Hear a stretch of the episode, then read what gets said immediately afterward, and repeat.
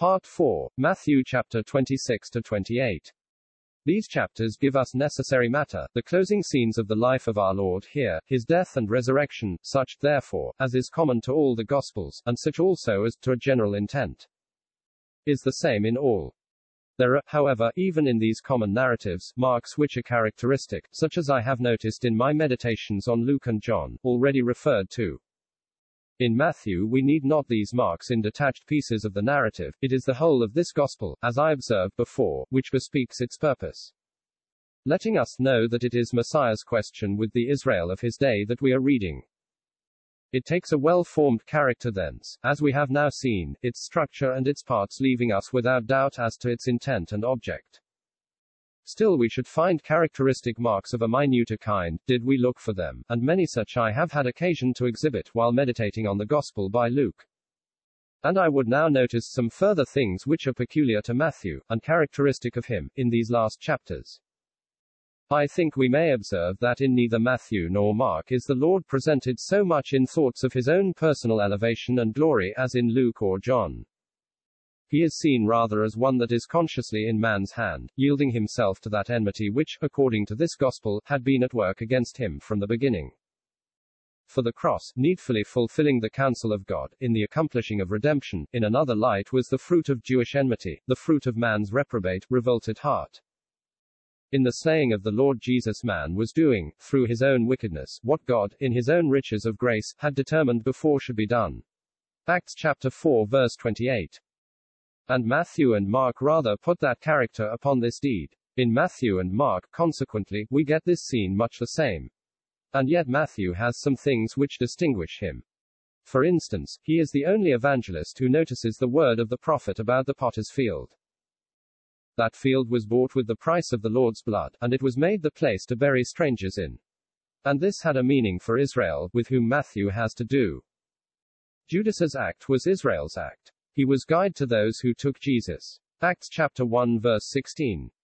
It was they who with wicked hands crucified and slew him, as the apostle tells them, and their land is Haceldama to this day. Joel chapter 3 verse 21. It is the field of blood, and the grave of aliens. It is a defiled land, and Gentiles have it in possession. So the answer of the multitude to Pilate, in order that they might quiet every scruple of his mind, and that he might be led on to do with Jesus as they desired. This is likewise peculiar to Matthew. The people seem to have perceived the hesitation of the governor, and, to make sure of their prey, they say to him, His blood be on us and on our children. And, I ask, can anything be more characteristic? Does not this solemnly tell us that the death of the Lord, as looked at in Matthew, was the death of a martyr at the hands of the Jews? This is very significant. Surely we know it was the death or immolation of the Lamb of God, under the hand of God, but surely also, it was the death or martyrdom of the righteous, at the hands of wicked men. And, as still maintaining its peculiarity to the very end, this is the only gospel which tells us of Jewish enmity pursuing the Lord beyond the cross. It is Matthew, and Matthew only, who tells us of the sealing of the stone, and of the setting of the watch, at the door of the sepulchre. This was permitted by the Roman governor, at the request and suggestion of the elders and priests of Israel. Pilate cared nothing about it, it was the settled purpose and bitter hatred of the Jewish mind, following the Lord beyond the grave, proving itself unconquerable. No coals of fire, though heaped on the head again and again, reduce it, nor does death quiet it. His sepulchre must witness it, as his life and death have done. Our evangelist does not let us lose sight of it for a moment. It is that enmity which opens his gospel, in the attempt of Herod against the young child's life, and it is the same which now closes it, at the tomb of their martyred Messiah. Nay, his resurrection shall likewise witness it, for when the sepulchre has disappointed it, and, in spite of the seal and the soldiers, the Lord has risen. The chief priests and the elders are at the same work again. They had procured the guard of Roman soldiers to watch the sepulchre, and now they corrupt the Roman soldiers with large money, to tell a lie about the sepulchre. Matthew chapter 27 verse 69, Matthew chapter 28 verse 12. Strikingly indeed does the Spirit keep the pen of the evangelist true to his subject throughout. Christ has been presented again and again to Israel, and that too, according to their own prophets, and in the marvelous healing, blessing grace of his own ministry. But he has only drawn forth Israel's hatred again and again from the beginning even to the end. This enmity of man to God is to be seen all along man's history, but, indeed, we get it exhibiting itself here to the full. The carnal mind is enmity against God. No attractions soften it, no threats subdue it. At the beginning, Cain sins in spite of the Lord's personal pleading with him. Nimrod defies God's judgments. Pharaoh is proof against the solemn visitations of Jehovah's hand upon his land. Amalek insults the unfurled banner of the Lord, and Balaam hardens himself against the checks of God's Spirit. Absalom, and Haman, and Herod may stand forth as further witnesses of man, and so may the fierce multitude that ran madly upon Stephen, though his face, at the moment, shone like that of an angel. And, by and by, the apostates of the apocalypse, at the close of the history, will be bold to withstand the white horsed rider and his army, descending in glory and power from heaven. Is not all this the witness of something incorrigible and incurable, which no attractions can soften, and no threats control? And a sample equal to any of these we get in these priests of Israel, and in these soldiers of Rome. The veil had just been rent as in the presence of the one, and the tomb in the presence of the other, but they consent together to invent a lie, and falsify it all. Man is desperate in his stiff neckedness and enmity. Who will trust a heart which has been thus exposed? And further still, as to this enmity of Israel. We read here, in our 28th chapter, that this lie of the Confederate priests and soldiers, that the disciples came and stole away the body of Jesus while the watch were asleep is commonly reported to this day, a fair token of the old enmity, and of its being continued through all generations of the nation, to this day. It will not, however, do to kick against the pricks. It is but self destruction. Jesus rises on the third, the appointed, day, and his resurrection is judgment on his enemies. It tells us this, that he with whom are the issues of life and death, has put himself on the side of the world's victim, on the side of him whom man has cast out and refused. It tells us that there is a question between God and the world about Jesus, and the end of that question must be judgment, the judgment of that which has arrayed itself against God. Therefore it is written, He hath appointed a day, in the which he will judge the world in righteousness by that man whom he hath ordained, whereof he hath given assurance unto all men. In that he hath raised him from the dead. Acts 17. This is the power and fruit of the resurrection of the Lord Jesus which we get in our gospel. A pledge of this is given in the opening of Matthew chapter 28. The angel rolls back the sealed stone. It bore the official signet, that the purpose might not be changed, and who will dare to touch it? It would be death to any man. But he that sat in the heavens laughed it to scorn. The angel sits in triumph upon it, and puts the sentence of death into the keepers of it. Israel had set God's sure stone, his elect, tried stone, at naught, and had chosen for themselves one which bore another seal, but this in which they trusted is now set at naught by God. For it is not the rock of God's people, as they may now themselves be judges. And the full fruit of this pledge shall be brought forth in that day, when the enemies of Jesus shall be made his footstool, and the falling of the disallowed stone shall grind to powder. Matthew chapter 21 verse 42 to 44, Matthew chapter 22 verse 44. This is the voice of the resurrection, as we read it in Matthew. Of course, I need not say how it has other voices which faith listens to, how it tells of remission of sins, and how it pledges, like a first fruits, the harvest in the day of the rising and ascending heavenly family. But here, in Matthew, it speaks of judgment. It is as the budding rod of Numbers 17, which was brought forth, as a living thing, from the presence of God, to silence the murmuring, rebellious camp of Israel. It is only in Matthew that we get this scene at the sealed stone, but that, of course, because it is only in Matthew that we get the sealed stone itself, as we saw before. But how perfect in the unity of the whole gospel this is. It is the gospel of Israel's enmity to Messiah, and their rejection of him, and here that enmity receives the full pledge of its coming judgment in the day of the power of him whom they had rejected. But further, judgment of his enemies is to be followed by the seating of himself in the place of power and dominion. The judgment is to make way for the glory. Accordingly, the resurrection of the Lord in this gospel closes by showing him to us in that place, and this is the only gospel that does so.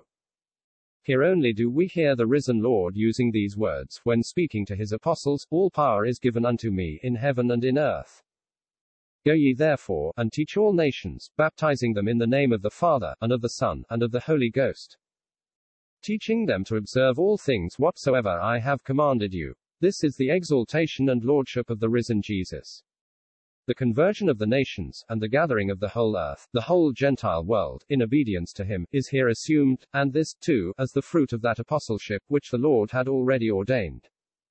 An apostleship Jewish in its character, for it is to his twelve that he commits this ministry. This, therefore, is a gathering of the nations to the risen Jesus, as the Lord of Israel. And thus, in this last chapter, the Lord in resurrection resumes his Jewish relations, and, through those relations, his connection with the whole earth.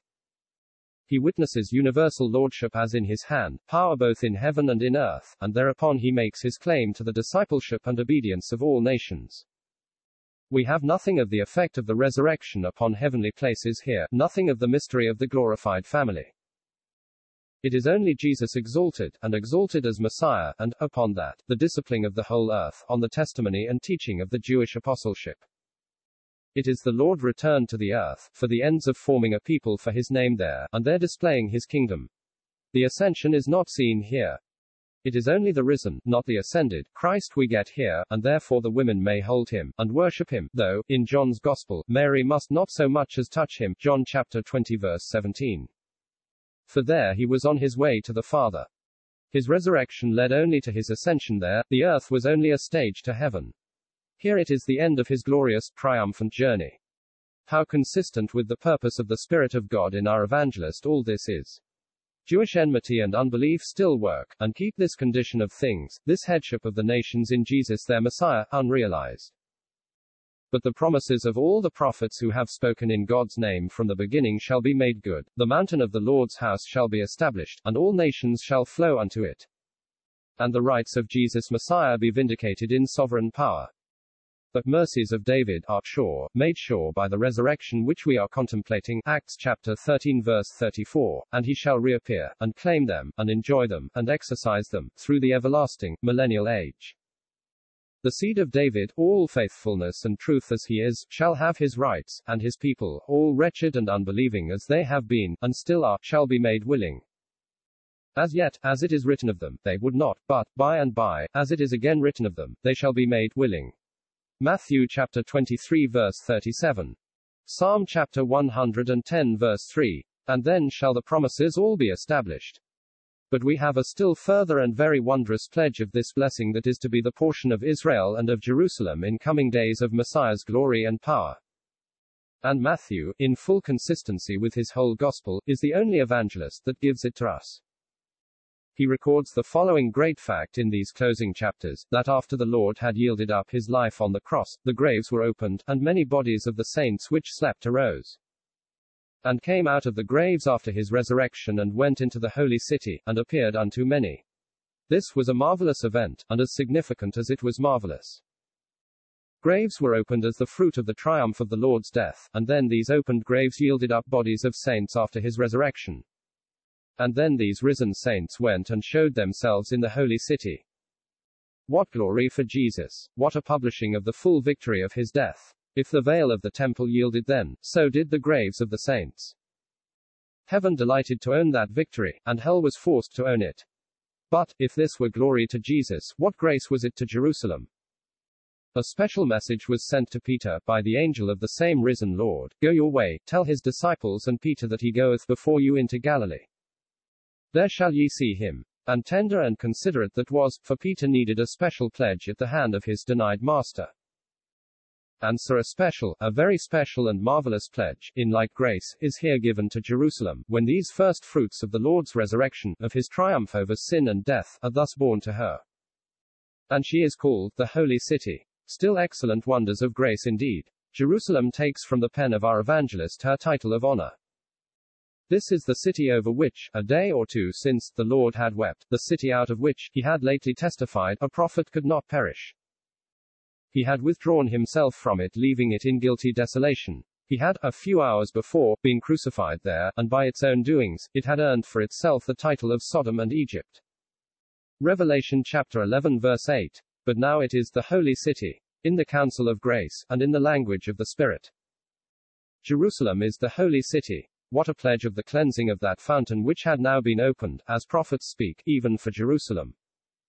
What an earnest was this of that day when the captivity of Zion shall be brought again, and this speech shall be used in the land of Judah, the Lord bless thee, O habitation of justice and mountain of holiness. Jeremiah chapter 31 verse 23.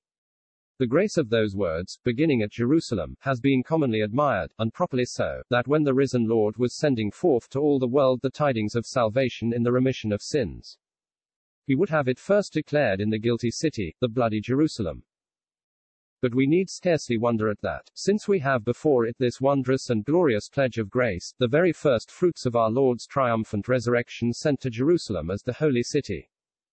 But all the prophets tell us of this grace that aboundeth, and of Israel's final blessing through it.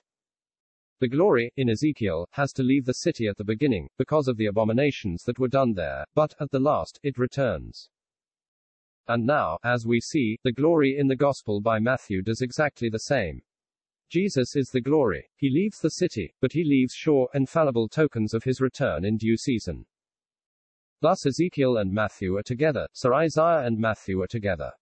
The divorced wife of Isaiah became, in due time, a joyful mother of children. And here, in Matthew, we hear the same. Jerusalem is left by the Lord, as one put away and desolate, in Matthew chapter 23, but at the last, in Matthew chapter 28, her apostleship of twelve will disciple all nations. See Isaiah chapter 50 and 54. What harmonies! In the ways of the Lord is continuance, and Israel shall be saved. Isaiah chapter 54 verse 5. The light of the prophets rises and shines again, after so long a time, in the evangelists. The glory in Ezekiel, and Jesus in Matthew, take the same journeys. The Jerusalem of Isaiah is the Jerusalem of our evangelist. We might not have expected this, but so we find it. And as we thus listen to the voices of prophets and evangelists, as in concert, we may remember those two happy lines, in Vetere Testamento Novum latet. In Novo Testamento vetus patet. The lights of God which sweetly dawn in earliest books divine, as morning hours to noonday lead, along the volume shine. Tease but the same, though, brightening sun, which clearer, warmer glows, the clouds which veiled his rising beam, fly ere the evening close. So consistent, as well as rich, so changeless, as well as full, is the grace of God in all his purposes, and those oracles of God which record those purposes. Verily thou art a God that hiddest thyself, O God of Israel, the Saviour, utters the prophet, and the Jesus of our evangelist is the God of Israel thus hiding himself. Turning his back on Jerusalem for a time, and saying, Ye shall not see me. Isaiah chapter 45 verse 15, Matthew chapter 23 verse 39. Such, I doubt not, is the bearing of our gospel generally, and of the closing part of it, which I have now been looking at, particularly. I may say it is a very complete and needful and wondrous lesson in the way of our God that we sit down to read in this gospel. Jewish enmity we have watched and tracked from the beginning of it to the end of it. It proved to be unwearied, relentless, true to itself, refusing to yield to any entreaty, or to surrender itself on any terms. It pursued the Lord at his birth, throughout his life, up to his death, in his grave, after his death, and, as our evangelist further shows us, until this day, it rejected him in every form in which he could present himself. He was again and again introduced to his Israel by their own prophets, but they would not know him. In the course of all this fearful exhibition of unbelief in Israel, the Spirit, by our evangelist, takes occasion, by reason of this enmity, to glance, for a moment, but the dealing of God with the Gentiles, as we saw in Matthew chapter 13, and then, for another moment, as we saw in Matthew chapter 17, to anticipate the kingdom in its heavenly glory. For these things are the results, settled surely in divine grace and sovereignty, of this enmity. And then, at the close, our evangelist is led, by the same Spirit, to give intimations of the judgment which is to come upon this enmity and also of that abounding grace which is to gather and to bless Israel in the last days of the glorious millennial kingdom. May I not, therefore, say of it, that it is a complete and wondrous scripture. Marvelous indeed, that such treasures of wisdom and knowledge should be found in one short book. But it is God's, and who teacheth like him. What is the chaff to the wheat? Saith the Lord, and sure I am, if we wait patiently on the Lord, all difficulties of Scripture are inlets to light and blessing. This has been said by another, and I think I can say. I have found it so though the waiting upon him has been cold and feeble. And the heart further bows to another saying, Spiritual conceptions dazzle and illuminate and cheer the mind, before they guide and content it. And we can never teach with the same vigor those truths which we only see and enjoy, as we do those by which we are guided and controlled.